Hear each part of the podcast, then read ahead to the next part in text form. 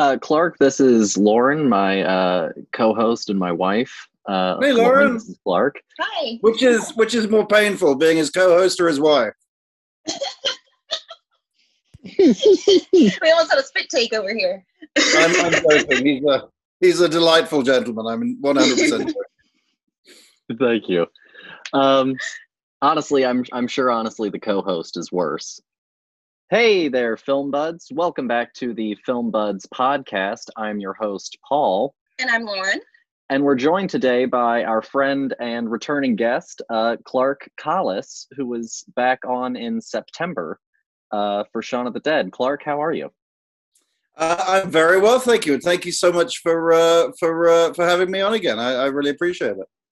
Yeah, um, y- eh, eh, we were glad to have you on. I had a great time last time, and um, just doing one of the three films of the Cornetto trilogy seemed uh, like a poor, poor way to do things. So I decided that we should, you know, work our way through them. And um, yeah, this is actually perfect because I needed a UK film as well, um, because the UK is one of our top five um, downloaded countries, and so this month all of our episodes are for countries that we have listeners in, and and the UK is one of them. Um, No, it's great. yeah. Um, yeah, so today we're going to be doing, as I as I mentioned, Hot Fuzz. It's the second film in the Cornetto trilogy, um, Edgar Wright's film. And uh, if you didn't listen to the last episode, uh, Clark wrote a book on Shaun of the Dead called "You've Got Red on You," um, which is out now in in the UK, and I think it's about to come out in the US. Yeah, it, it was published uh, November 18th in the UK, and it's coming out November 23rd in the US. So, Okay, uh, perfect. but wherever you are in the time continuum, you can either uh, pre-order it or, or, or buy it. So that's Yeah. either of those things. It's the perfect. It is the perfect Christmas gift, I think. Or if you're listening to this in six months' time, uh, the perfect beach read. Or in nine months' time, the perfect Halloween gift. It, it There really, you go. whenever you're listening to this, whenever you're, It's if it's good. 20 years time and and the zombie apocalypse has happened and you're sitting in a, a ruined pub, then uh, you can you can get out your copy and uh, and read it there. and reminisce when when zombies were just a what if. um, but yeah, so we'll just sort of jump on into it. As always, we have a clip, so uh, so take a listen. Sergeant Nicholas Angel, expert in hand-to-hand combat, armed response, and high-speed pursuit. He was so good, they reassigned him. So that was Hot Fuzz, which came out in 2007. It's directed by Edgar Wright, and it stars uh, Simon Pegg, Nick Frost. Uh, let's see, where's the main cast? It's got uh, Timothy uh, Dalton. It's got Jim Broadbent, Paddy Considine, Rafe Spall. Um, it's a real who's who of of a lot of British character actors, honestly. Um, it really does have. I, I was rewatching it uh, yesterday, and yeah, it's got this. It's got this amazing cast. Obviously, it's it's it's Nick uh, Frost and Simon Pegg again together after uh, Shaun of the Dead and and the sitcom Spaced that they made with Edgar Wright. Um, and then it's got this great immediate supporting cast that, that we should talk about at some point. As you say, you know, Timothy Dalton, uh, Edward Woodward's in it, Jim Broadbent.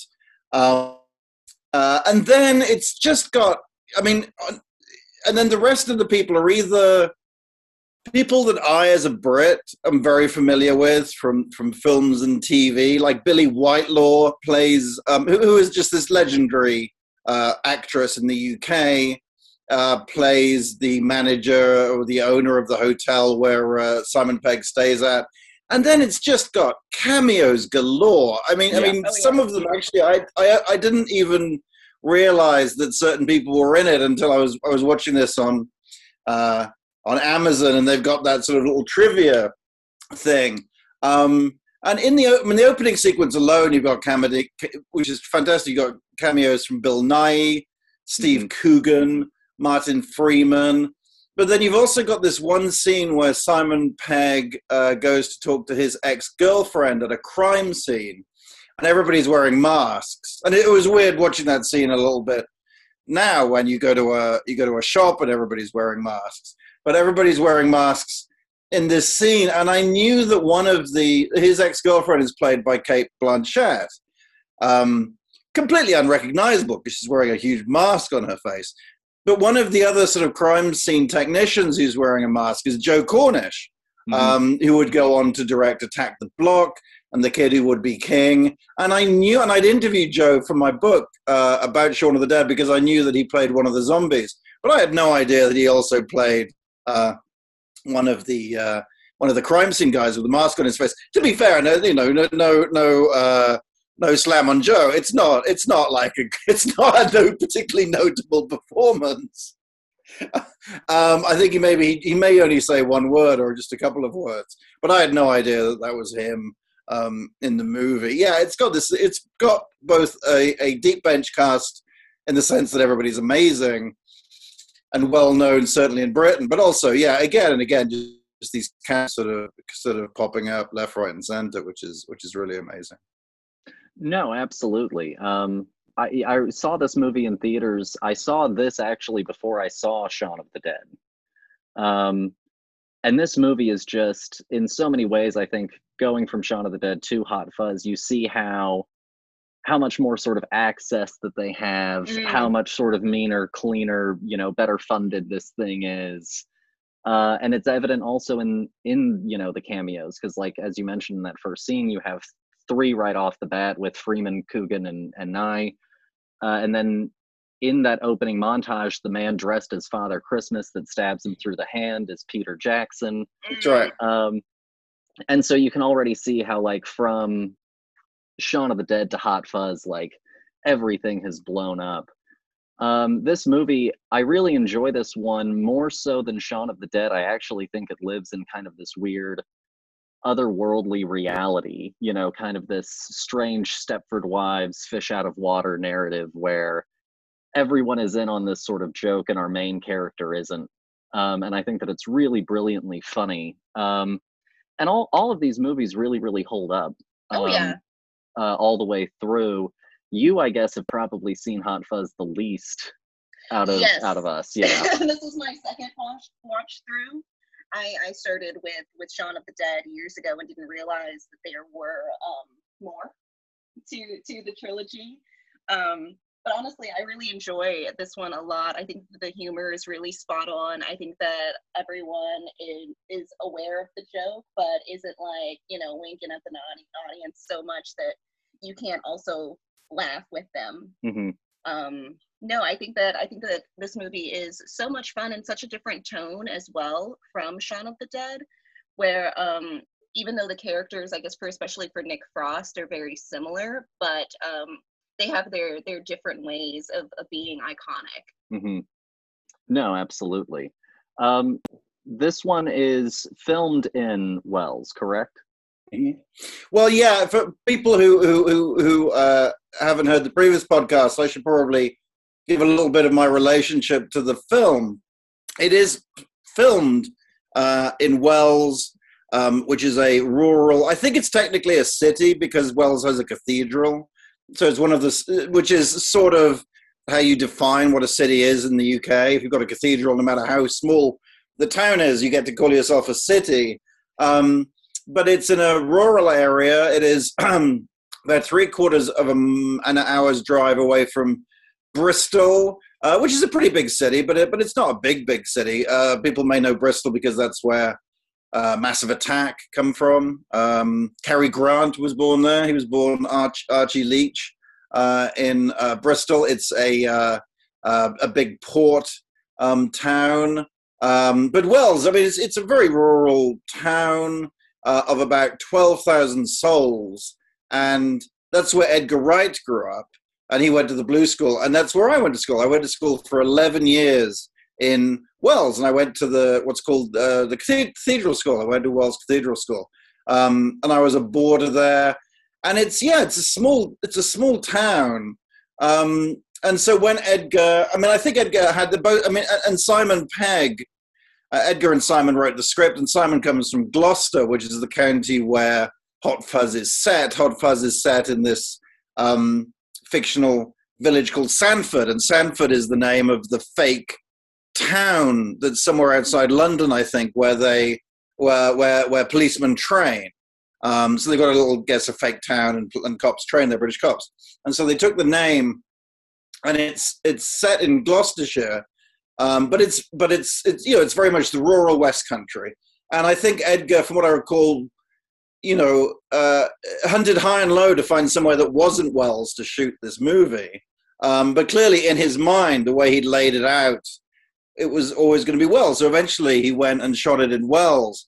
And the way he shot it, I mean, it's very much, it's not like one of those movies, um, you know, when you're watching a movie set in LA, and there's a whole documentary about this, that that people are driving down one street and then they turn left and suddenly they're driving down a street which if you know la is like 20 miles away or whatever mm-hmm. um, the way edgar shot i mean he does take some liberties i think with the geography of wells but it's very much um, you know he sort of kept to the geography of the place and, and a lot of the stuff is in the market square and the market square is a real square and uh, simon pegg's character who has been um, you know, he starts off as this uh, overachieving cop in London. In fact, he's so overachieving that his superiors send him uh, to Sandford, this tiny little um, uh, rural town in England, because he's making everybody look bad.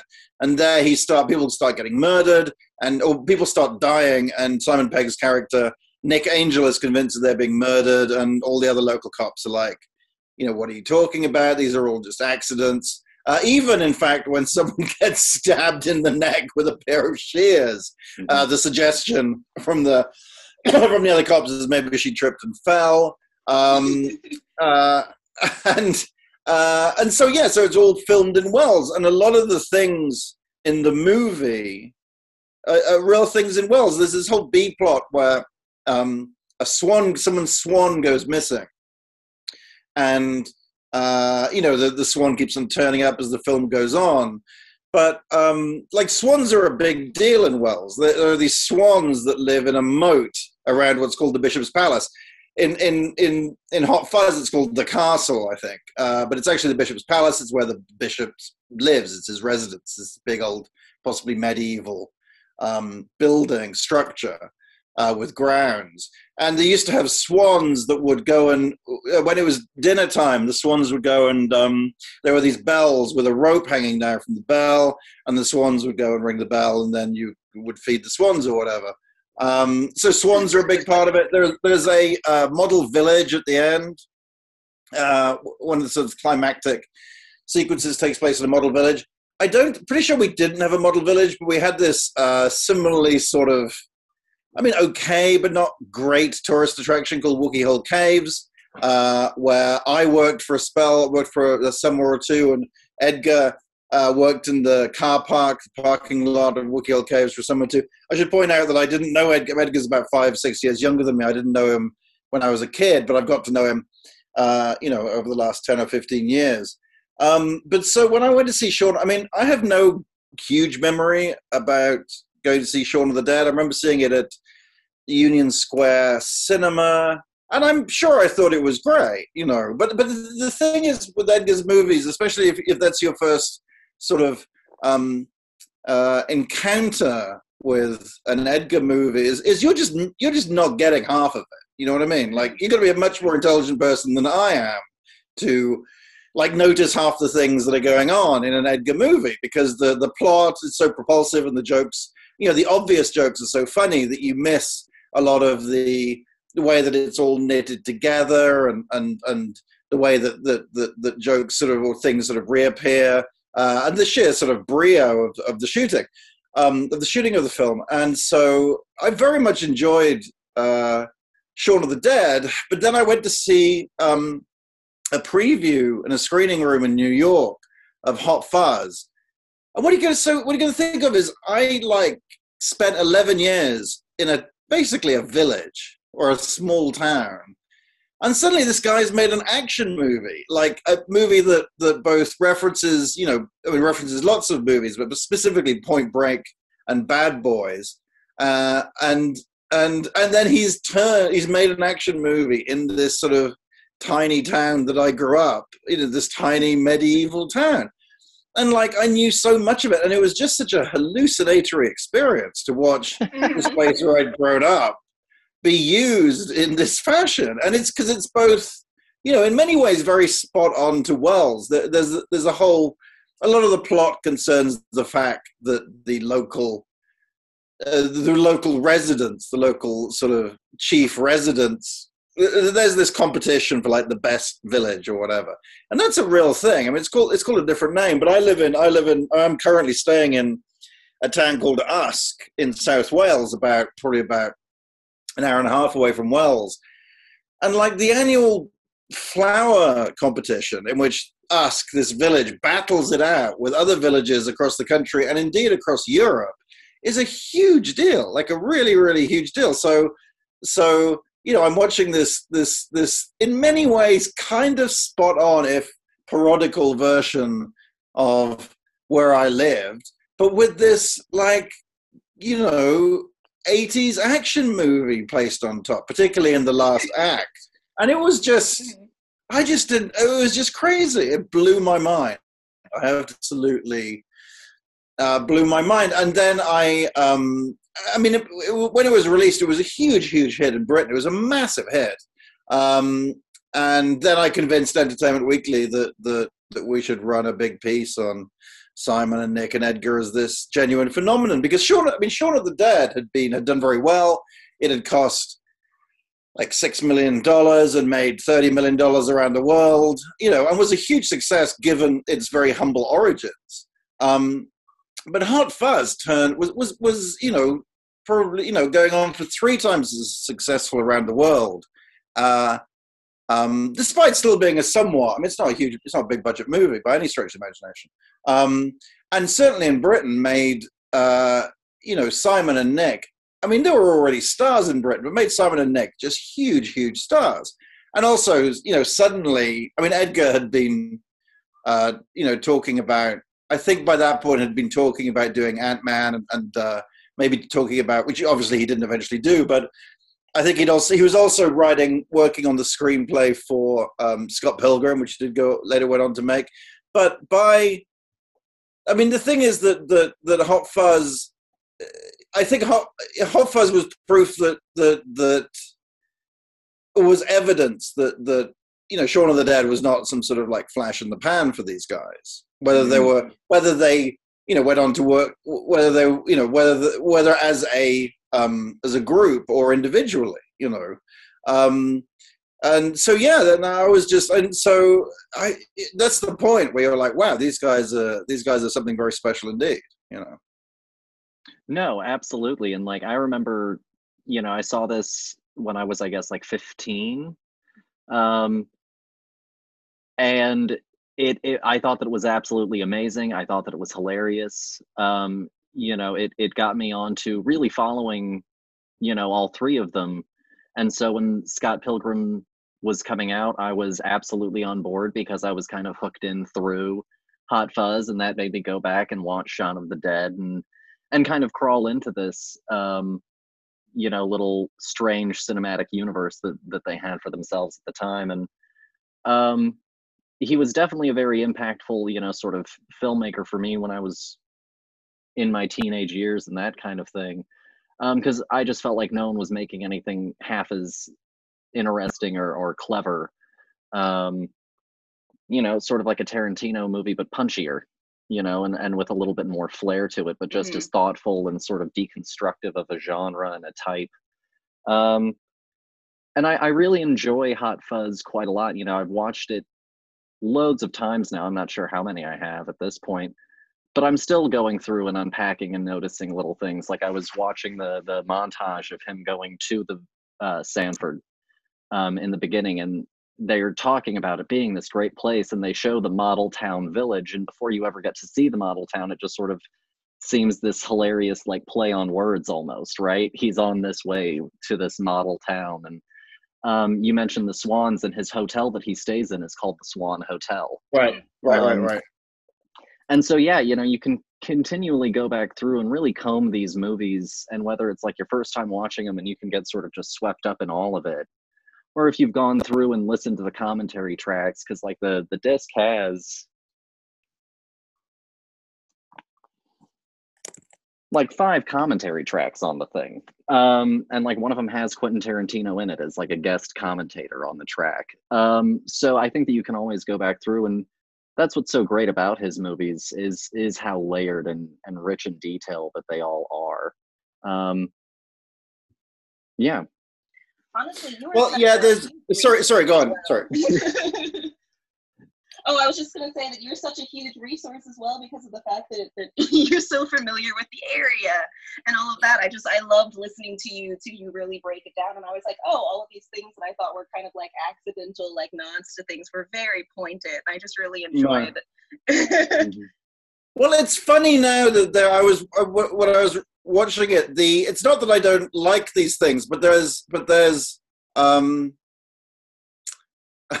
so there's a house that gets blown up at one point, and actually maybe it is even a house in Wells. I don't know.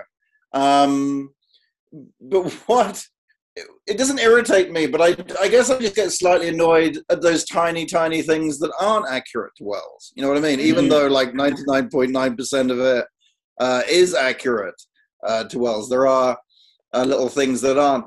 It is so jam packed with um, with great jokes. Uh, there is an actor called Bill Bailey who is in Spaced, um, and he's basically a stand up. I mean, that's sort of what I mean is that's his main job, I guess. Although a couple of years ago he won uh, what's called here uh, dancing no strictly strictly da- strictly come dancing or whatever celebrity it's basically the british equivalent of your uh, dancing with the stars Mhm. and bill bailey won it i believe and has now sort of become um, you know just just a very famous individual in the uk but he had Ed, edgar had directed and if you look at him he does i don't think he would mind me saying this he does look like something out of lord of the rings.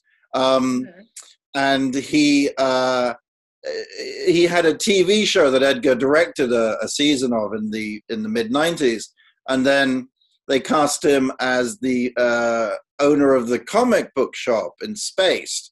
It was the the, the comic book shop where um, where uh, Simon Pegg's character works, and his character I think his character was called Bilbo Bagshot, which kind of probably gives you an idea of what his uh, sort of character was like. But he's in so he's in hot fuzz and he's one of the cops in hot fuzz and he sort of mans the desk.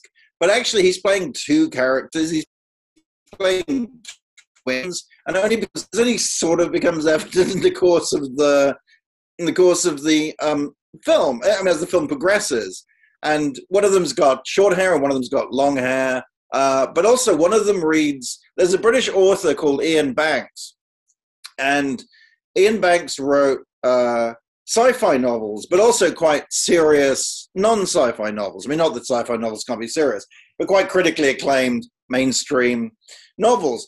And when he was writing one, I can't. I always used to get. I always get. I now get them mixed up. But, but when he wrote one kind of novel, his name, his pen name was Iain Banks, and when he wrote the other kind of novel, his pen name was Iain M. Banks. And like most people, you could watch this film for 20 times and not notice this. But one of the twins that Bill Bailey plays reads a book reads a book by Iain M. Banks, and one of them reads a book by Iain Banks, and that's it's just like a. and I mean, I mean, it's a joke, but it's not a ha ha joke. But you're like, I mean, I was watching this over the weekend, and I'm like, if this had been a like a, a movie where people were, you know, where executives were really getting into, if, if it was like a quote unquote Hollywood movie where people were getting notes, then I am sure there's no way that character would survive or, or not, because it's not really, or maybe there would have just been one, you know, Bill Bailey would just be playing one character, or maybe it would be somebody else who's playing the character. Um, but to me, this is just the charm of the thing. That si- there was something about this which really amused Simon and Edgar, and again, it's one of those things that that you're a little bit confused about the first time you watch it, and by the third time, you're like, oh right, okay, and then you sort of Google Iain Banks and and figure out what's going on.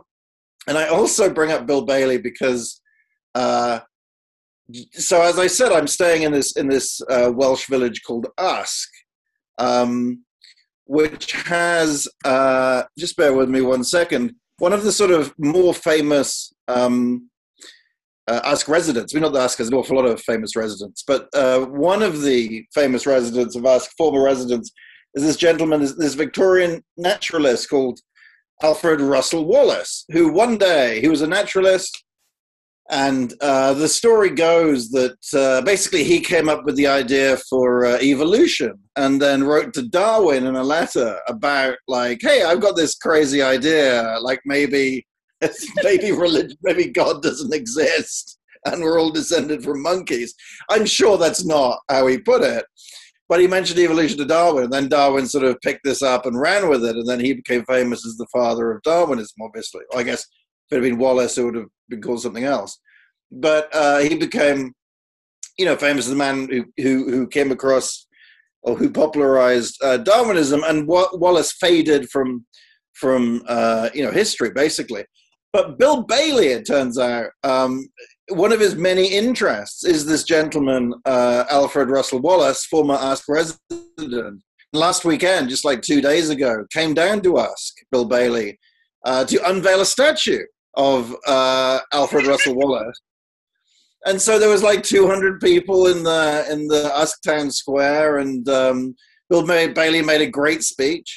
And then like people, you know, the, the person, the moder- the person who was in charge of it was like, well, Bill's going to stick around and take some photographs with people. And so if you go on, not to, you know, I mean, you don't have to do this, but if you go on my Instagram page at Clark Collis, you can see a picture of me with Bill Bailey, and just after I gave him a copy of, of my book, and he was he seemed. Uh, I, am not sure he quite knew what was going on because we had everybody had like ten seconds with him, and I was like, I've written a book. It mentions you at some point. you know, here it is. Uh, but he was good enough to uh, to hold up the book while I while I took a photograph of him, and he was delightful. I have to say, just totally delightful. But no, that aside, I mean, that's just one of the many great, you know, just one of the many great jokes that that you know this, these sort of granular jokes that that are embedded in the in the story that don't and maybe I'm missing something, but but they don't necessarily move the uh, story along necessarily or have any particular point other than Edgar and Simon found it amusing and you know all this time later I find it amusing too. Conversely, one of my other favorite jokes in the movie is uh, Paddy Considine. Paddy Considine plays another of the cops, and he's this just amazing actor. And you know, I mean, he's done all sorts of stuff, and he's in um, The World's End, one of the stars of The World's End. The the next, the, the concluding chapter of the Cornetto trilogy. But him and Rafe Spall, who's also gone on to have an amazing career, play play the two detectives. They're the two um, people who really should be investigating the murders that happened in this village, but are just sort of like lazy people, I guess, um, or just don't believe that anyone's being murdered. Um, and they're called the Andes because they're both called Andy. Um, and, and there's one I don't know. There's lots of dumb. There's lots of great dumb jokes connected with them. Jim Broadbent. He's introduced to the. He's he's like you're going to meet the Andes. Do you, would you want to guess why they're called the Andes or whatever? And Simon Pegg's character goes because they're called Andy, and uh, which always makes me laugh. But there's one moment in a pub where uh, Paddy Considine takes a sip of beer and ends up with lots of froth on his moustache and Nicholas Pegg says, You've got a moustache. And Paddy Considine says, I know. it, just, it, just, it just always makes me laugh. Well, that's the other thing because it has, I mean, Somerset does have, you know, I grew up with lots of, I mean, I went to a somewhat posh school and had any sort of, I mean, I used to have a thick Welsh accent, but I lost it going to a somewhat posh school. Um, but I was certainly very familiar with all the accents that are that are in the film. There's a very kind of thick. Um, a lot of people with a lot of thick Welsh accents, and it's just so great to see Paddy Considine going, "I know," uh, as he has a lot of sort of froth on his moustache. I find that you know very, and that's like a dumb joke. I mean, I mean, it's a really great joke, you know, but I don't, you know, I, mean, I just like it that that this film is just you know op- operating on so many levels of kind of of I mean, it's always it's always you know sharp and intelligent, but also does allow itself um, uh, you know, to, to, to have some sort of pretty knock around stuff as well. Mm-hmm. Yeah, there's some there's a lot of humor in there just for the joke's sake. you know, Mhm. for for nothing else but kind of as you put it, they thought that it was funny. Um, and that's I think something that you always get off of all three of these films is, um, you know, whether you like them or don't. Although I think all three of them are great um, for different reasons. Um, they're always being done by by people who were like, "This is the movie that I wanted to make." You know, Mhm. this this joke is here because I thought that this joke was funny Mhm. um, and and I really enjoy that nature for it because you oftentimes see so many movies that are so polished and so made to kind of please everyone, you know, in so many different ways that they end up getting a little desaturated. Um, and so it is nice how, especially how colorful this film is. I mean, Timothy Dalton is uh, playing his his character like he actively wants to be caught. Um, Yeah. and, and he's hilarious. Um, Well, I think the first time you see him, he's jogging, whatever, he's jogging along with Simon Pegg or whatever, and he's like, arrest me, or I'm a slasher. He's yeah, like, I'm a slasher. And, Nick, and Simon Pegg's like, what? And he goes, yes. Uh, you should arrest me. I'm a slasher because I, you know, I manage the the local supermarket and we're slashing prices. Uh, and you're like, what is what is going on? I, I don't think. I mean, he just Timothy Dalton, um, who for people that don't know was was sort of the James Bond of the of the 80s. Uh, he, he was between Roger Moore and um, uh, uh, and Pierce. Roger Moore and uh, Pierce Brosnan, and especially in his early years. I mean, I, I, I think he was part of. I think he was in the Royal Shakespeare Company. He took a very serious approach uh, to the character of Bond, especially compared to Connery, um, which a lot of people liked, a lot of people didn't like. Um, but he was like very much a quote unquote serious actor, and in recent times has, um, you know, I think chosen roles that where he can have a bit more fun. But my God, he is having so much fun in uh, in Hot Fuzz. It is un, it is unbelievable how much fun um, he's having. And when there is a because he's got this office and uh, there's a photograph of himself behind the uh, you know on the wall up behind him, and at one point. You know, Edgar frames a shot so that Timothy Dalton is smiling in exactly the same fashion as the photograph of him uh, smiling. Um, he's yeah, he's just he is just having so much fun, and I don't want to reveal what happens to him in the end, but it's it's actually one of the most regardless of the genre of the film, it's actually one of the most painful looking things I've ever seen happen to anybody in a movie. Yeah. I would say, um, just just quite unbelievable. But just a couple of uh, so so he's running a, a, a Somerfield, uh, which is which was a, I guess it's a supermarket in Wells High Street, which I'm pretty sure was a gateway uh, when I was there. But it, it's definitely a supermarket where where um, you know it, where uh, Timothy Dalton's supermarket is purported to be. And Edgar, as a teenager, worked in that supermarket, which is kind of what inspired this whole uh, element of the film. And he tells the story of this would have been, I guess, when he was like 15. And, but he tells the story about he was making short films and um, uh, he won a prize, or he was on television actually. He, made short films, won a won like prize, was invited on TV, or won a TV competition and so was on TV, and but then was back working at the supermarket like a couple of days later. And he tells a story about how some kid was or some baby was like sick in the supermarket, and so he had to go and mop up in like aisle three. And as he was like mopping up all this like vomit on the floor, the uh, manager walked by and said, "Huh, not in Hollywood yet, then," and just carried on walking.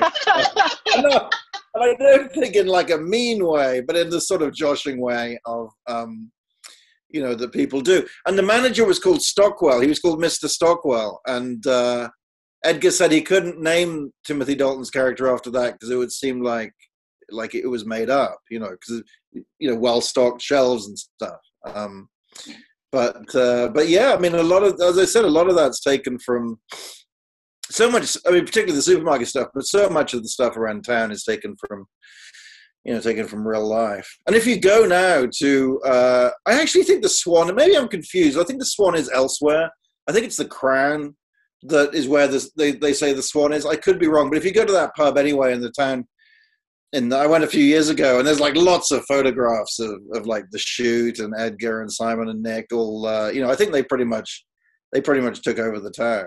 You know. Yeah. And the Um, oh, well, sorry, this I just know I know way too much about this movie, arguably. But there's a running gag. There's a running gag about the living statue, one of those um, you know, it's sort of like a street performer who, I mean, I guess you have them in America where it's like they dress up as the Statue of Liberty or whatever and just stand there. But he was one of the stars, I think maybe the star of Edgar's very first movie, A Fistful of Fingers, which um, uh, which he also shot in Wells uh, when he was like 20. Yeah. No, yeah. Um, that's I, I'm I'm glad that you came on. This is this was definitely why I wanted you to to come on was for this wealth of information. So you know, definitely don't feel bad about about sharing. This is this is exactly what I was hoping for. So, um, uh, if you had to, you know, we haven't talked about World's End. Um, do you between uh, Shaun of the Dead and Hot Fuzz? Do you have a a preferred one? You know, one that you go back to more often. You know, not necessarily a favorite. It's hard to sort of pick between them. Well, I would have said, I mean, of, the three of them, I mean, I've always been more of a fan of horror and sci fi than, um, I guess, cop movies to a degree. Uh, so I generally think that Hot Fuzz is my least. I mean, I, I have certainly said over the last few years that um, probably Hot Fuzz is the one that I would watch least. But on this rewatch, I was like, what are you thinking? This is amazing. This is absolutely. this is amazing. And this is like this essentially this guy's second movie. And it's so accomplished. And Yeah. in many ways seems like a maybe not on the writing level necessarily, but on a on a technical level, just seems like like a real jump up from um from uh from Shaun of the Dead. I mean, which doesn't necessarily make it a better movie, but but like you know his his I mean all of the cuts. I mean, one of the things, one of the sort of recurring themes in my book is Edgar, whether it's a TV show or a film, that Edgar's kind of shot it in his head before, you know, in the course of writing it, and then has to explain to people what he wants to do, and often has a hard time doing that. And that goes all the way up to, you know, Baby Driver, where, you know, his, I mean, before the recent Last Night in Soho is his most recent movie. Um, and you can, yeah, I mean, trying to explain to somebody that that you're going to make a film that has music all the way through it, and that everybody sort of is in time to that music, but that it's not in any way a musical. I mean, even in broad strokes, that's hard to define. It's hard to explain. But when you start trying to do the nitty gritty, and I believe um, when Edgar sent out scripts to you know studios or whatever, then it came. You could sort of read the script and, and listen to the music at the same time. Um, but people have always had difficulty understanding what what Edgar plans to do. And if you look at the, I mean, just the opening sequences, as you say, with Peter Jackson, I mean, you're just introducing a lot of stuff, and the cuts are so fast. And there's this, there's this, and it's only this time I really noticed this. There's not, there's not a lot of action until the very end of the film. Um, I mean, there's stuff that happens. There are, there are, there are chases and whatnot, but all the, all the real action, I would say, occurs well, I mean, there are some bloody deaths, but but all the real action occurs in in in the last you know twenty minutes or so. But you don't think that because he's got this sort of joke, which again, I mean, it's a joke and it's sort of not a joke, where every time Simon Pegg fills out a form or produces a pen or does anything to do with the paperwork uh, of being a cop, which he keeps on saying is what uh, being a cop is really about, like it's treated as if it's you know it's as if it's another tooling up scene from an 80s action film or an, you know Mhm. or, or the evil dead or something that um you know clicking a clicking a pan is like a is like a is like a gun going off you know and the other thing i noticed this time around actually is it's also kind of it's also got a like a horror it's like a, it has got a slasher movie sort of hidden Mhm. in it. You know, it's got this hooded, you know, this this robed character uh, wandering around committing, you know, at times spectacularly gory deaths. There's there's a scene there's the scene where the journalist who's played by Adam Buxton, who's Joe Cornish's uh, one-time comedy partner, really. Uh, Adam Buxton plays the sort of the local uh, the local journalist, and then this this bit of bit of uh, the, the, the villain or, or the villain's henchman shoves this this big stone part of a statue essentially part of the building off a off a church and it lands on adam buxton and there's like it really like you see for quite a while this guy without without a head with this big piece of masonry on his shoulders kind of standing around in a manner that I mean, you know, I mean, no complaint, but rather defies the laws of physics and, and Yeah. but, but it's just like, wow, this this is like, you know, this is like proper horror movie stuff, you know, and the, and the death of the woman. I was saying earlier, the death of the woman who gets the shears in her throat, and I mean, the whole plot. Again, I mean, another thing that that they're referencing. I mean, yes, he's referencing uh, action movies, but he's also referencing all those movies of kind of cults and conspiracies in the countryside. So, yeah, the casting of Edward Woodward um, as the head of the uh, the NWA, the the uh, what's it called? The um, Neighborhood Oh, the- the- yeah, the local sort of uh, you know neighborhood, the neighborhood watch association or alliance. Yeah. Um, uh, Edward Woodward very famously was the uh, star of The Wicker Man in the early 70s, not the Nick Cage version. Um, the star of The Wicker Man, in which, you know, he plays a cop who goes to a remote island, uh, you know, run by a, a, a Nick Christopher Lee, and the whole thing's a cult, and he ends up, you know, burning alive. But that's not, I mean, that's the wonder of Edgar, really, because it is, it is, uh, it's perfect because Edgar Wood was Edward, Edward Woodward was in The Wicker Man. Also, Edward Woodward's a great actor. You know what I mean? I mean, he's a really good actor. So Edgar's. I mean, I don't think. I mean, Edgar's never really. Ed, I mean, it's one thing to have Joe Joe Cornish have two words and a mask. That's fine. I mean, I suspect actually Joe's there because he, he just turned up on the day or whatever. They needed somebody. Or, you know, not not to be. You know, I expect his body's in the room. But what I mean is, if it's like a proper role, then Edgar uh, is happy to sort of nod towards one of his influences, but always really, if the guy can or the woman can also do the job, he's not going to do like stunt casting where they're you know they're you know they're not possible of pulling off the role. Mhm. Um, you know, which is and that and that you know all the way through the cast that's the case, and all the way all the way through his films. I mean, I mean with with I don't know if you've seen Last Night in Soho, but uh, you know Terence Stamp. I mean, Last Night in Soho, Edgar's new movie is very much a sort of um, uh, well, like Hot Fuzz. It's both a, a it's both a tribute to a place uh, and a time in the case of Last Night in Soho, but also a warning about about you know about the place. And Terence Stamp plays this quite um, sinister figure in modern day London. But Terence Stamp is is a, is a British actor who you know reeks of of swinging '60s London. I mean, he's done Mhm. lots of great things since then, but he's one of those actors that uh, you know helped London to swing in the '60s, really. Uh, and so Edgar, you know, the casting of him is is very much uh, uh, a signpost in the direction of Edgar's influences. But also, Terence Stamp is just great. So Mm. Yeah. you know i mean you know he could be you know uh, so so it serves that it serves that double purpose it's never at the uh it's never at the expense of of the of the performance of the story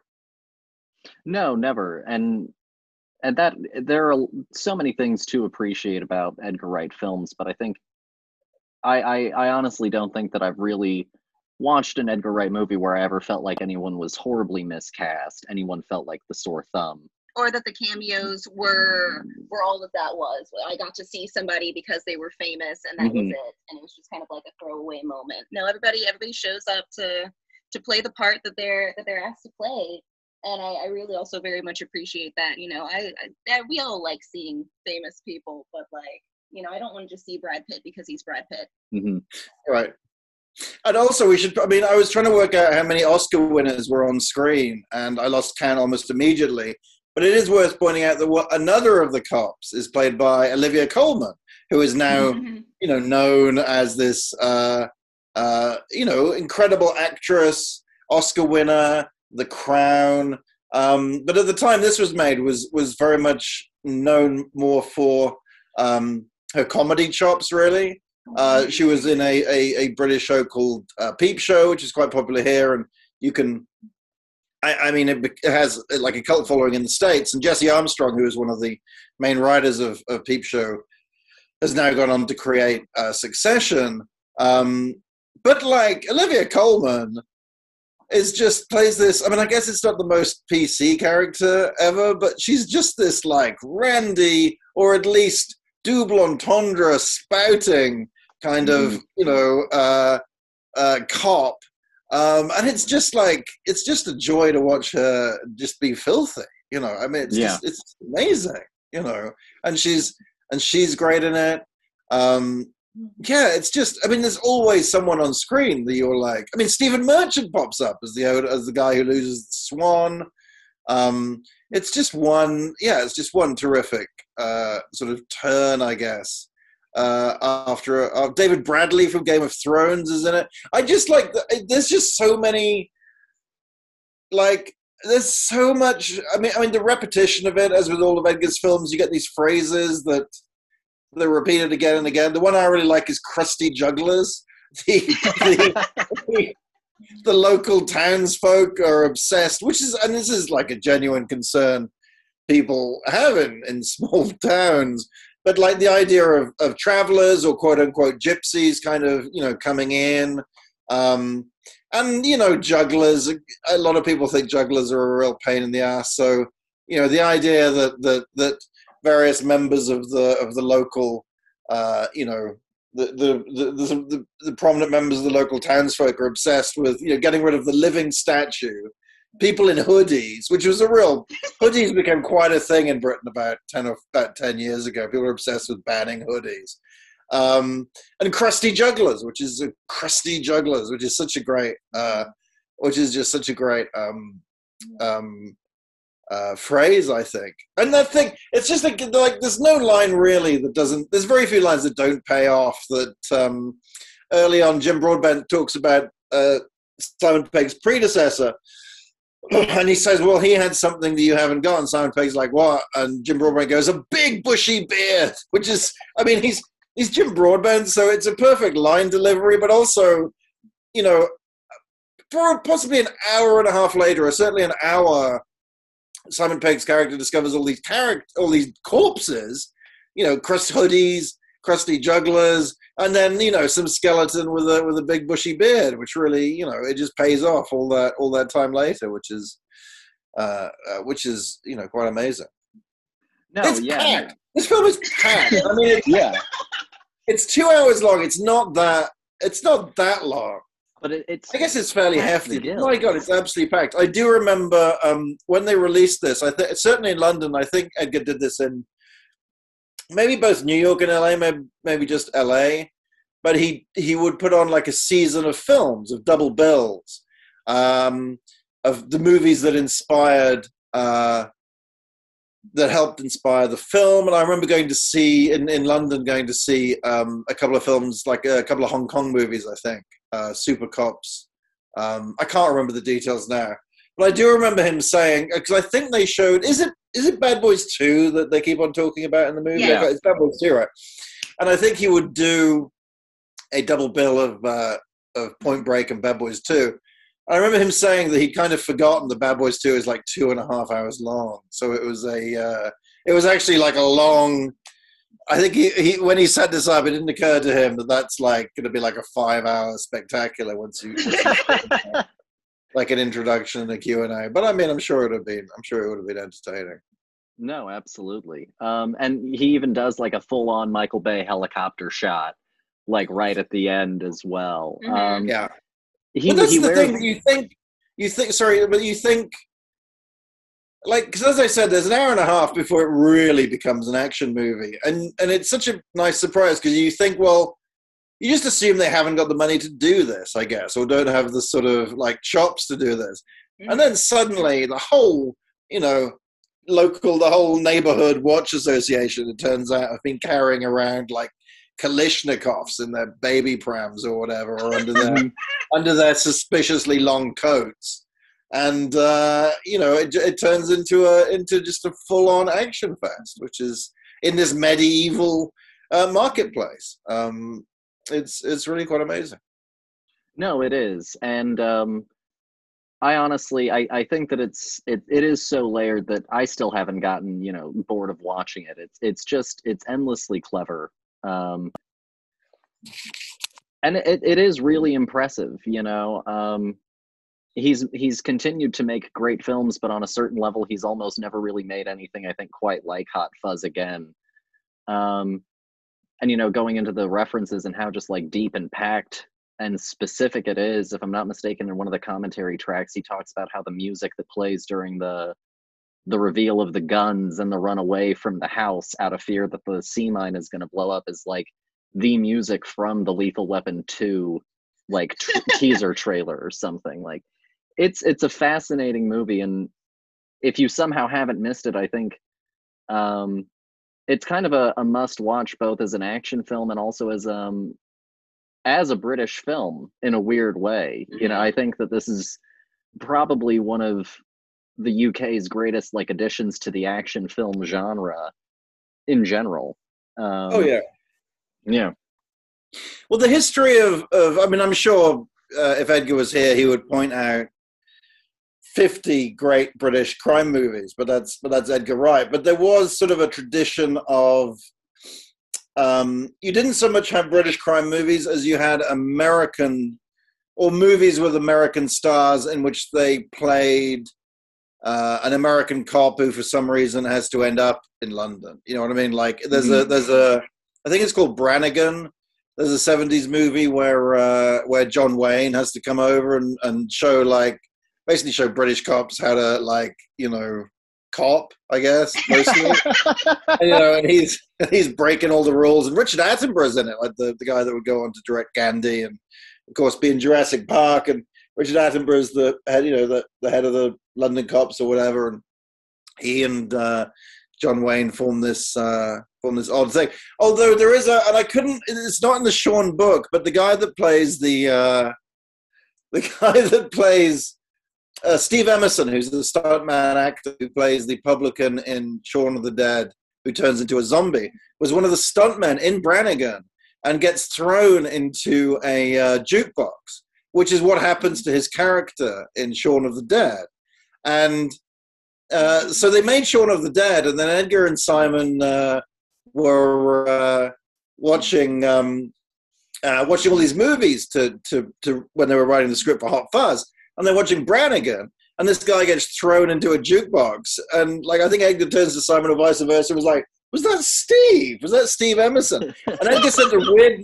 The weird thing was that he said that the weird thing was that Steve Emerson is, you know, loves telling stories about, you know, his career, and I mean, he's an he's an elder, you know, he's an older gentleman now, and quite reasonably, as he's fantastic. He's been in a lot of Bond movies, and it's just one of those people that's happy to uh, to reminisce. And Edgar was like, you would have thought though that as we threw him, or as we threw his character into a jukebox, he would have pointed out that this was the second time that this had that this had happened. Uh, so that's a nice uh, a nice bit of trivia. Well, maybe maybe getting thrown through the first one knocked his memory loose. You know, he he couldn't remember. That is yes, yeah, yeah, yeah. it's a that is- common that is occurrence, absolutely true. honestly. Yeah. Uh, no, the music. I mean, the sound, the score by David Arnold on Hot Fuzz is amazing, and also it's just got all these great.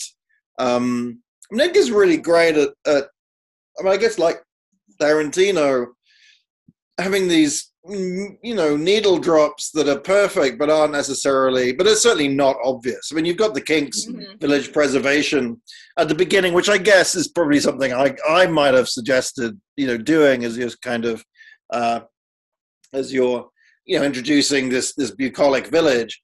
But I mean, the whole thing starts with uh, I think it's Dog Eat Dog, or it starts with an Adam Ant track anyway.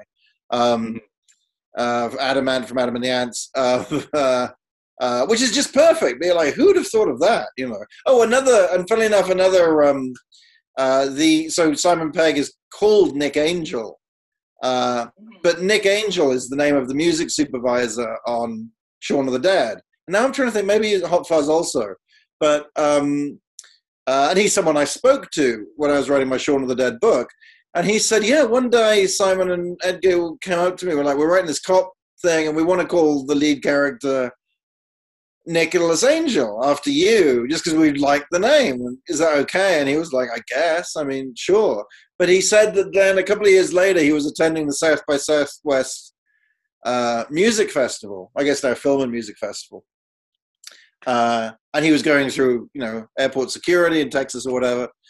And um, the guy checking his passport said, you know, looked at his passport and went, wait, like, are you the Nicholas Angel from Hot Fuzz? And, and Nick Angel was like, well, I mean, yeah, I am. So uh, went through security, and, and, that was it.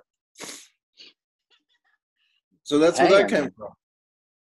You know, I was gonna ask. It sounded too perfect to just be somebody's name. I thought it would might have been like a reference to something. I love the fact that he just kind of has like an action hero mm-hmm. name.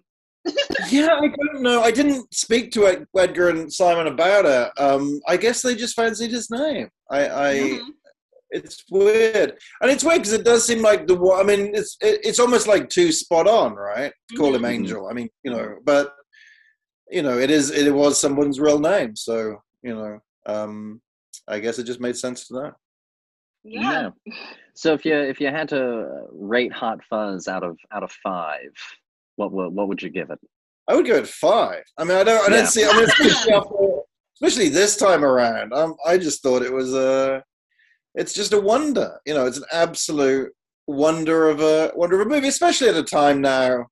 Where I mean, Edgar always says that that he doesn't have a problem with sequels, but you got to remember that like everything was an original script to start with. The Star Wars mm-hmm. was an original script, and if you don't have original scripts, then you don't you know, get to make the 18th Star Wars movie or whatever. I mean, you get to make the yeah. Star Wars movie, but you got to, you know, I mean, you you need original material. And watching um, watching any of these movies, or really any of Edgar's movies, you, but particularly with this, I was just struck by. It's that irony that it's so. Um, it's so as we've been talking, so indebted to so many things as. Mm-hmm. Edgar and Simon, you know, not only would admit but make clear in in the course of the film. I mean, I mean the film. Uh, uh, you know, it's it's it has so many inspirations, and yet it's really quite a quite a um, a, a novel and an, an original, very original piece of work. You know, as they all are. Yeah. Mm-hmm. Those no, are the balls of these people to you know. It's basically their second movie, and they're referencing. There's a lot of jokes about Shaun of the, you know, that relate to Shaun of the Dead in this. The fences and Cornetto. There's a mm-hmm. lot of Cornetto stuff in, in Hot Fuzz, mm-hmm. particularly. Um, just just the balls of these people is quite extraordinary. you know, I mean, and justifiably so, as it turns out. But um, yeah, you make one movie, and then you make another movie that has a bunch of jokes about the previous movie, which you know, which is an unrelated movie. Really, it's quite it's quite extraordinary. And also, when you think about it, it's not well. Nick's character has some similarities to the character he plays in um, Shaun of the Dead, uh, Simon's character is completely different from, mm-hmm. from the layabout, from the slacker he portrays in the zombie film. And so even that, it's not like they've just, it's not like it's about two slackers in the, in the country. I mean, they've, they've really sort of remodeled, um, certainly Simon's character, and then as a result, remodeled the entire relationship between them. So yeah. even that is, it's, it's, you know, it's quite easy if you don't. And then they do the same thing again, and not the same thing, but they do the same thing in as much as they do a different thing in the world's end. So it's not merely that they've got these two funny people kind of playing themselves in three movies. I mean, they're playing very mm-hmm. different. They're playing, you know, uh, very different characters as as they progress through the through the trilogy. I'd love to see them do something again. I have to say, but it is that it is that weird thing of like expectations. The people even now want a third series of Spaced, but you know, I mean, they're with Spaced they were really writing about themselves, and so I don't know what that would look like nowadays. It wouldn't be the yeah. same thing, and so. Mm-hmm.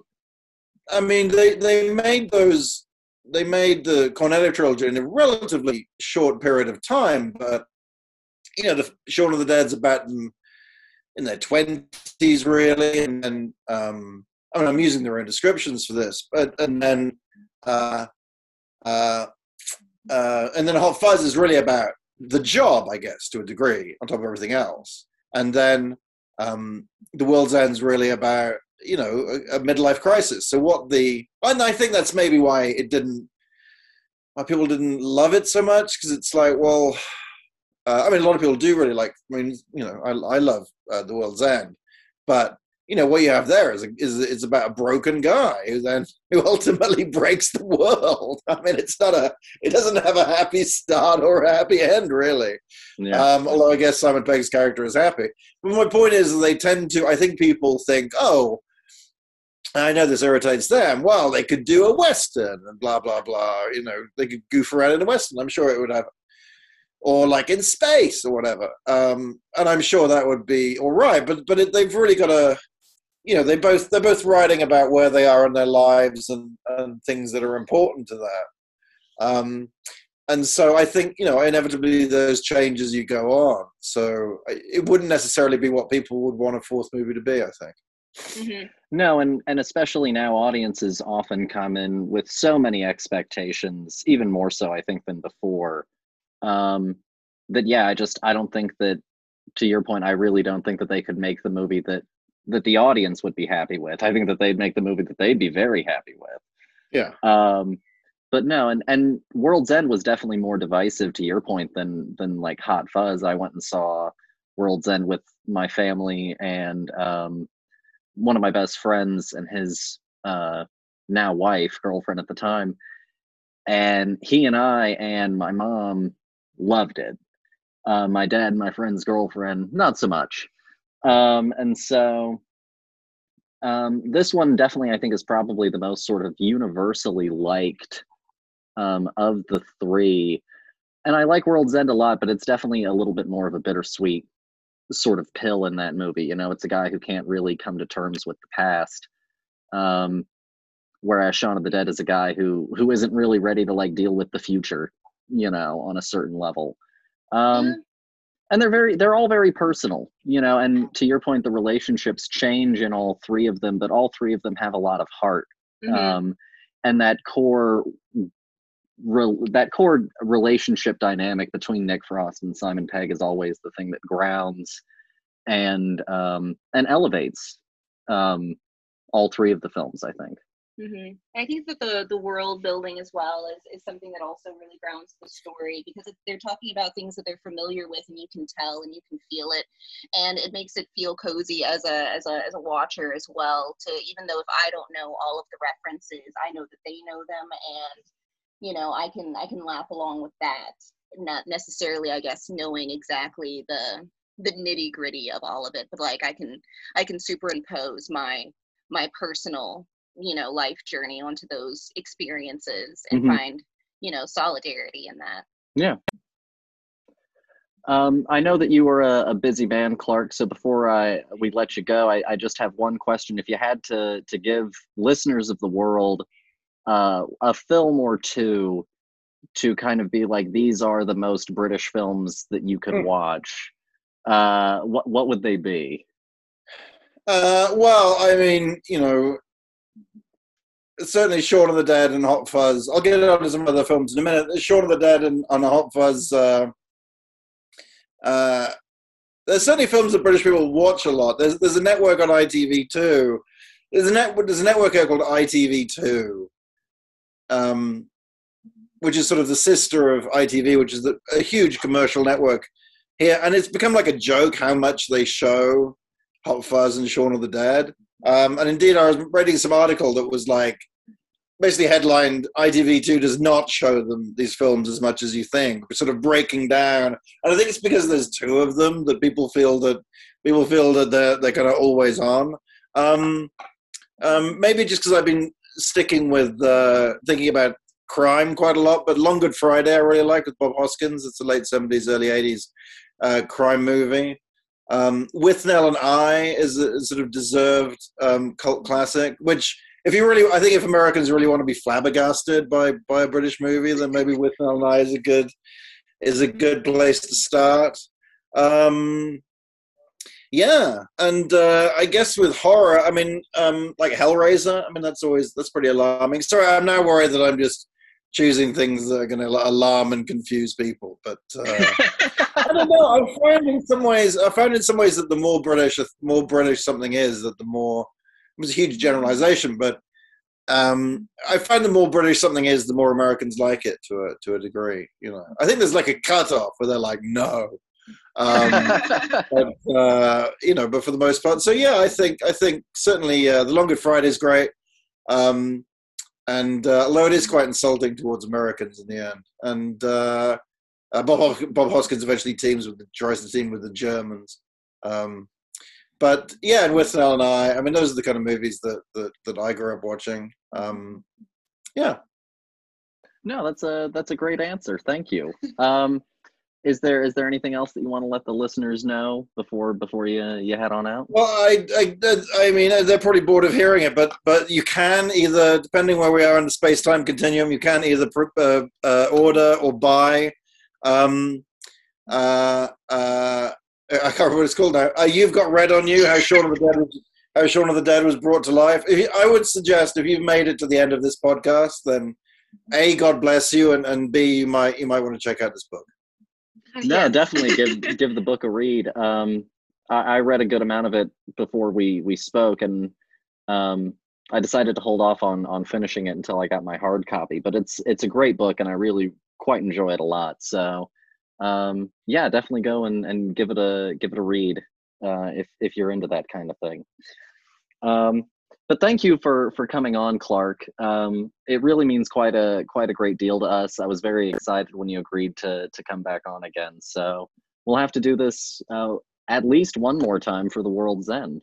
I think we should. If you if you if you if you're kind enough to invite me back on, then yeah, we'll definitely let's definitely do the, do the world's end. So that was Clark Collis. Uh, we actually recorded with him last week before we even recorded last week's episode.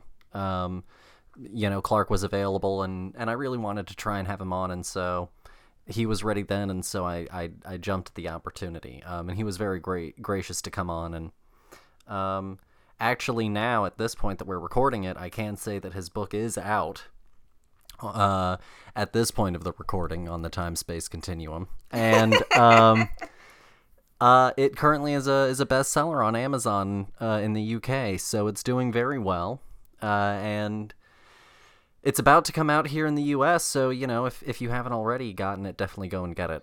Um, but he was he was very kind to come on, and I also thought that it would be fun to get a, a British perspective you know, for, for this week. It, I wasn't really able to make that work for any of the other episodes, but um, at least I got at least I got Clark on. Yeah, I mean, I don't know who you would have gotten. I don't have any connections in uh, Egypt or in India, so I got, I I did a little bit of, of digging around, but I didn't really have the the time to to finally sort of put something together. So hey, you know, it happens. Oh yeah. Um, but it was good to have Clark on. Um, I wanted to sort of come in and, and do an update on news, you know, that's still relevant to what's happening right now. Um, so, as an update to a story that we've been continuing to cover, the IATSE vote um, officially happened. You know, a, a, resolution was sort of reached to be sent out to the members, and then the members received it, looked over it, and had like a certain voting deadlines. Um, so I think like over 70% of membership voted, and they decided to ratify the agreement. Um, and I guess that's the correct verbiage. And um, but it was narrow. It's it's like a essentially it's like a 51 to 49 split. Um, so it passed, but just barely. I feel like it should be a bigger percentage if it's that close you know if it's if it's just like a few percentage points away then i would i would feel more comfortable with maybe like a 60 40 split than or even like, maybe like a 55 45 yeah because like that's just too close yeah and, and you also have 30% you know unaccounted for as well so and you have to i guess i immediately asked the question you know did they just do it out of you know not wanting to? Did they just not agree with the entire process at large? Did they think the whole argue? Did they think everything about the agreement was a joke? Like you know, I would immediately have questions about the thirty percent that didn't. I mean, I guess I imagine that they're not very active. Probably. So like, even if they could vote, they probably aren't even thinking about it because you know they haven't been you know, really working in the system. Yeah. But still, I agree with you. It's it's very narrow. Yeah, too close. You know, if if we're talking like pizza toppings and everyone is like very harshly divided on like two choices, I'm gonna be like, maybe I need a third choice. You know, something that's gonna get like more broad appeal. Mm-hmm. Um, but no, so that's kind of where it's at right now.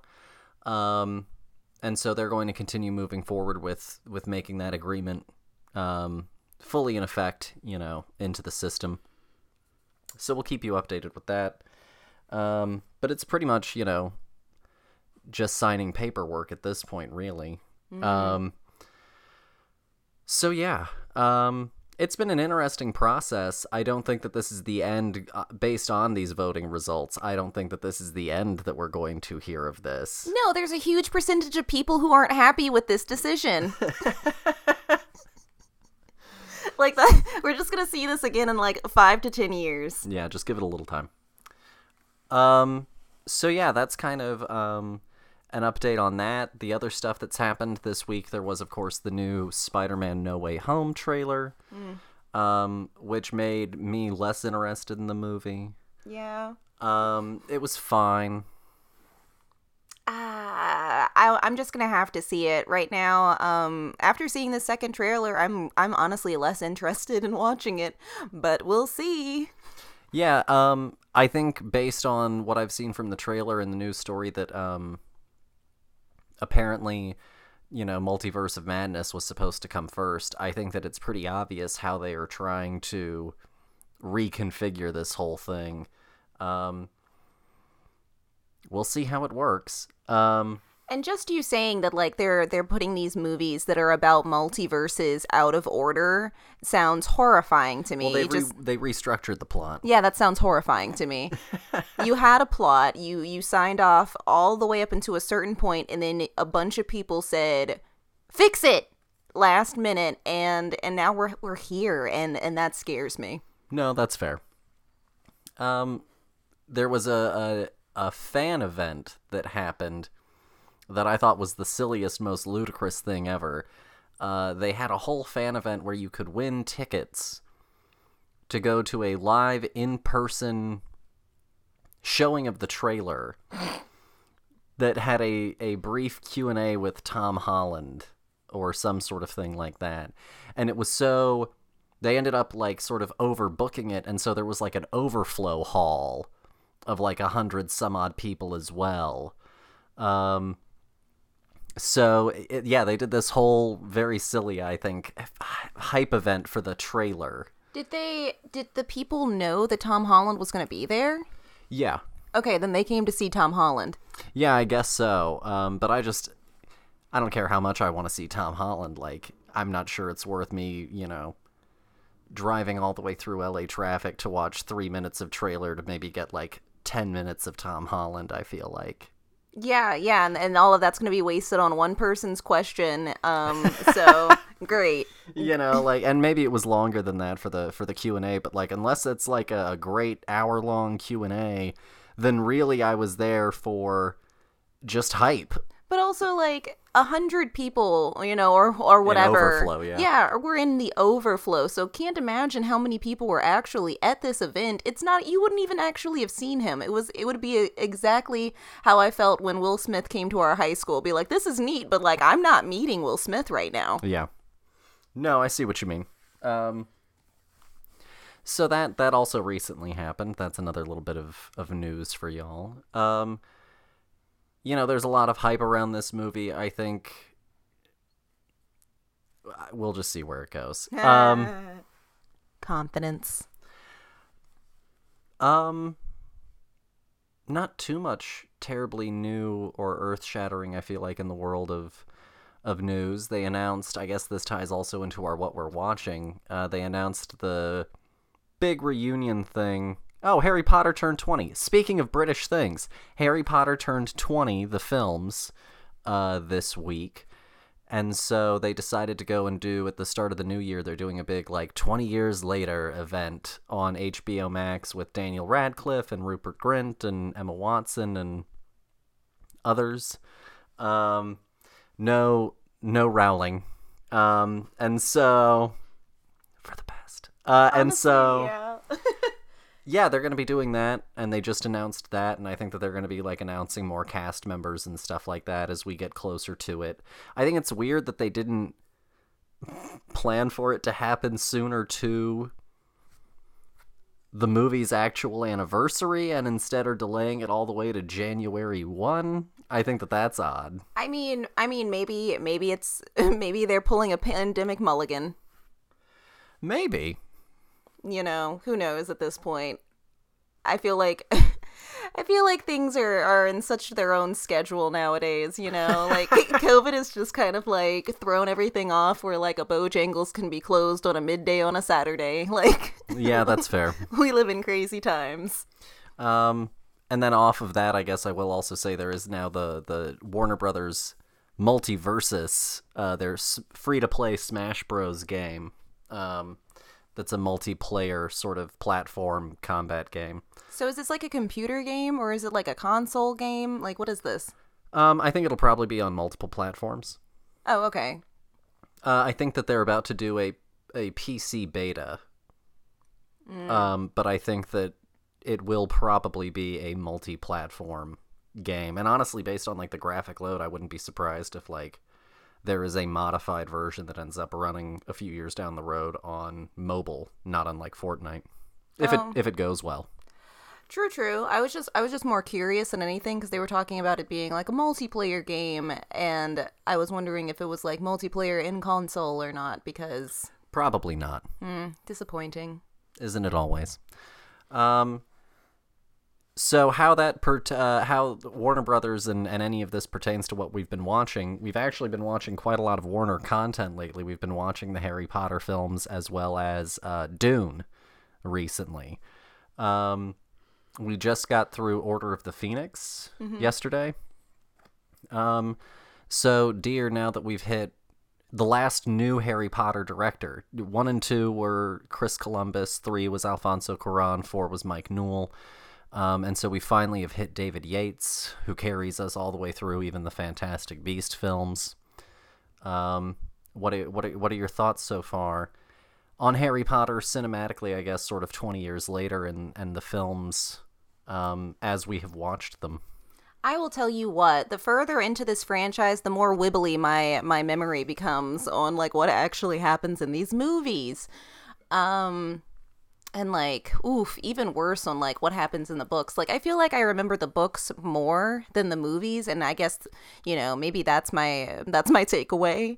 Um i've really been enjoying this this rewatch of them. It's it's been a very long time since i've since i've touched this like whole franchise honestly. I i own a copy of the books. You own copies of the books. You know we both have copies of the movies. Like this was a huge part of of, of us growing up. And i guess you know i it, it still fills me with like that same like love of magic but definitely like as the movies goes on like it, it's almost like the and I guess maybe it's just the way that they're written. It's like the magic slowly like disappears and they just become normal normal teen people in in wizard with quotes around it world because all they do is like wear muggle clothes for like the rest of the movies. Yeah. Uh, I was seven, you know, when the first movie came out. Um, I guess six going on seven. And so the books had come out a few years before that, and I hadn't started reading the books then. I I really started reading, and maybe I had, but I really remember reading them, you know, with my mom and, and my sister and stuff, starting at one and two, partially because the movies were coming out or had come out, mm-hmm. and and movies have always been and especially were then, you know, where I gravitated toward and started first and and often would begin with something and then it would catch an interest and I would want to go and see where it came from. Um, which continues to this day, really. um, so I remember like reading the first book and watching the first movie and you know reading the second book and seeing the second movie and and so I was really always, you know, very much keeping up to date with them and like we saw the third movie. We were on like a family vacation to Hawaii, and I remember I was very disappointed because they weren't the theater that was near us was a small little theater, and they didn't do uh, midnight showings or anything. And so we ended up just having to go at like you know, like two in the afternoon on Friday. Um, And I'm sure that that devastated you, but as like a person who didn't go to the movies that often, like for me, it was like a aw boo. yeah. Uh, and so, well, and just also the ridiculousness of like me being like in the middle of Hawaii and being like, I couldn't see the movie at midnight. Damn it, you know. Um, and then the saddest, I saddest tale I've ever I heard. know the tragedy of my life. Um, and so, uh, you know, but we we caught the movies at midnight, and like it was a big thing for me and my cousin Bailey, who's like shown up on the show. I think she was in the Wandavision episode. Um, and the books were also big midnight releases for us as well, and so yeah, for to your point, you know, Harry Potter was a big part of it moving forward.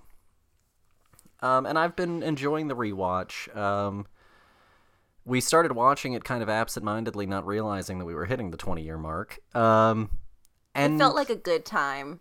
yeah, it's that time of year, you know. Fall, I feel like, is a time for Harry Potter, and I know that like the the TBS or whatever always put them on at Christmas and stuff, but fall in general for for me, I guess maybe because the the books always start with like the fall term, feels like the good time to jump back in.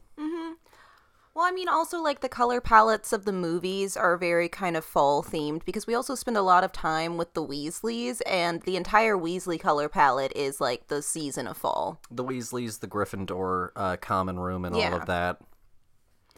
So, like, honestly, no, I I get that entirely, and um, no, it.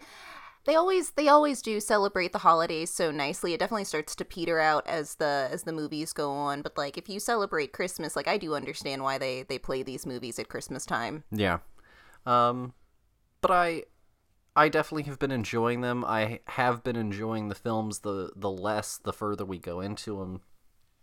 Um we haven't really gotten into any of the behind the scenes material, but in the ultimate editions there's a sit down discussion with Steve Kloves and Rowling where they talk about how there was discussion about splitting the films in two all the way back at book 4 and Kloves was like, "No, I can do it in one." And I really feel like that hamstrings a lot um, of of the story moving forward. I think the movies do a respectable job in four and five of trying to hone it down to this is the most direct through line. But I think that there's so much that is missed along the way that sets up other things that then end up causing other issues in other films that it really just starts to become a domino effect and um and I'm not looking forward to watching 6. I mean, I'd be curious, you know, now that all of the books are done and like we have this kind of um the, these this original franchise, I'll I'll put it. You know, I'd be I'd be interested in in in trying to to tell the story from the beginning again. But with this time knowing exactly where it ends, so that way all of those through stories that got lost the first time through that ended up meaning something later on can be put in so that that way we can have a, a more um, all-inclusive story uh, because I, I do think that those things kind of it is and i guess that's what i mean when like the magic starts to to fade from the movies is like we we start to get further and further away from all of the things that bring the light and the and the the joy to these movies where we like start to focus really hard on like how how hard it is you know how how hard the world has become you know once once he who must not be named has returned and i think that that's that's kind of a bummer Yeah, um, because I think the books remain magical, but I think the magic just gets darker. Mm-hmm. Um, overall, I'm really enjoying it. I, I I probably won't watch the thing that they do. The the like reunion. why I'm not really like a let's It's go and do a for me. reunion thing. Yeah. it's not for me we're going to our personal reunion this weekend i don't need to watch some people that i don't know have a reunion together what am i supposed to understand their inside jokes or whatever Well, and you know, some of their retroactive you know statements I'm sure will be interesting, but I'll just catch the sound bites. You know. well, well yeah i mean it's not the oscars and i don't watch that anyway so like whatever Yeah. Um beyond that, the only other thing that we've really watched lately, like I said, was Dune. Um, it's good. I think that I I really really enjoy it. I think that it does have some flaws. I think that I prefer Blade Runner 2049 to Dune Part 1. Mm-hmm. Um I'll probably show up for Dune Part 2.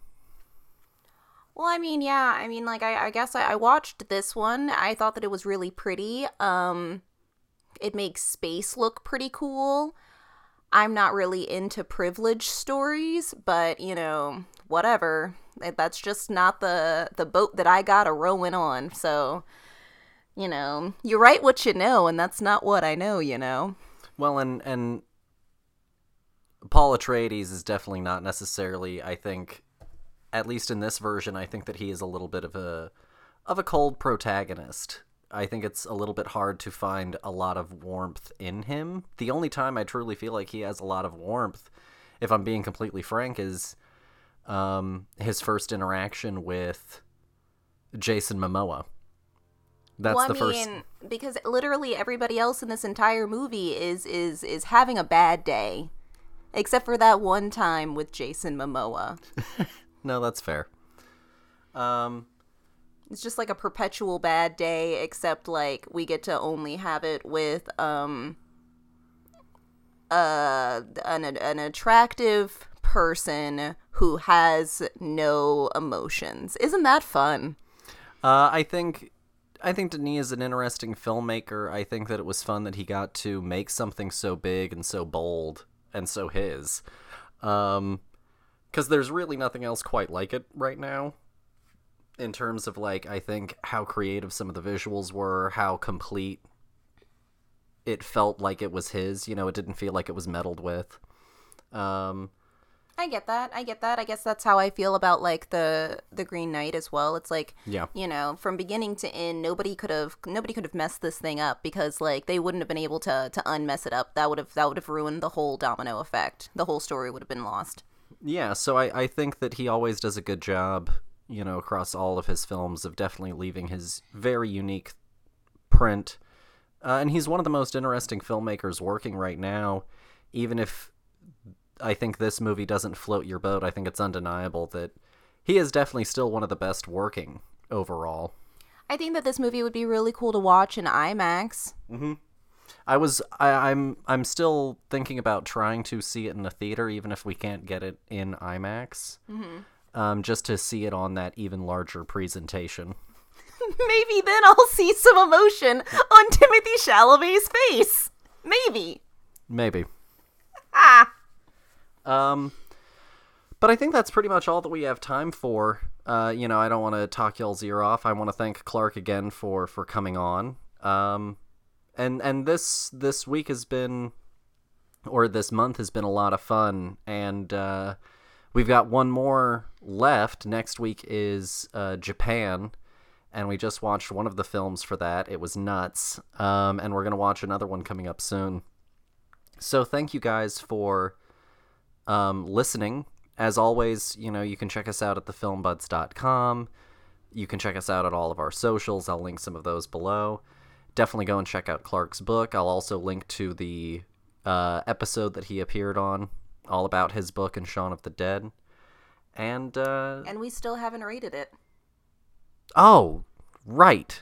Um, so Lauren reminded me that um, uh, this is the last thing, and then we'll go. That uh, we got so sidetracked in the review that we forgot to personally rate Hot Fuzz. And so, what would you like to give Hot Fuzz, dear? Um, I'll give Hot Fuzz. Oh gosh. You know, I'll give it. I'll give it a five out of five. Yeah, I will as well. Um, and I, I think that it's it's definitely deserving of that. No, yeah, it's a really smart movie, and I think that at the end of the day, that's what I enjoy about it the most. If I, even if I don't personally get all of like the Bad Boys Two references or whatever, but like I don't think you need it. I think that it's a fun ride on its own. No, for sure. Uh, so yeah, as always, thank you guys for listening.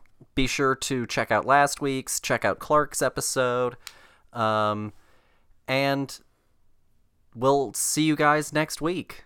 Bye. Bye.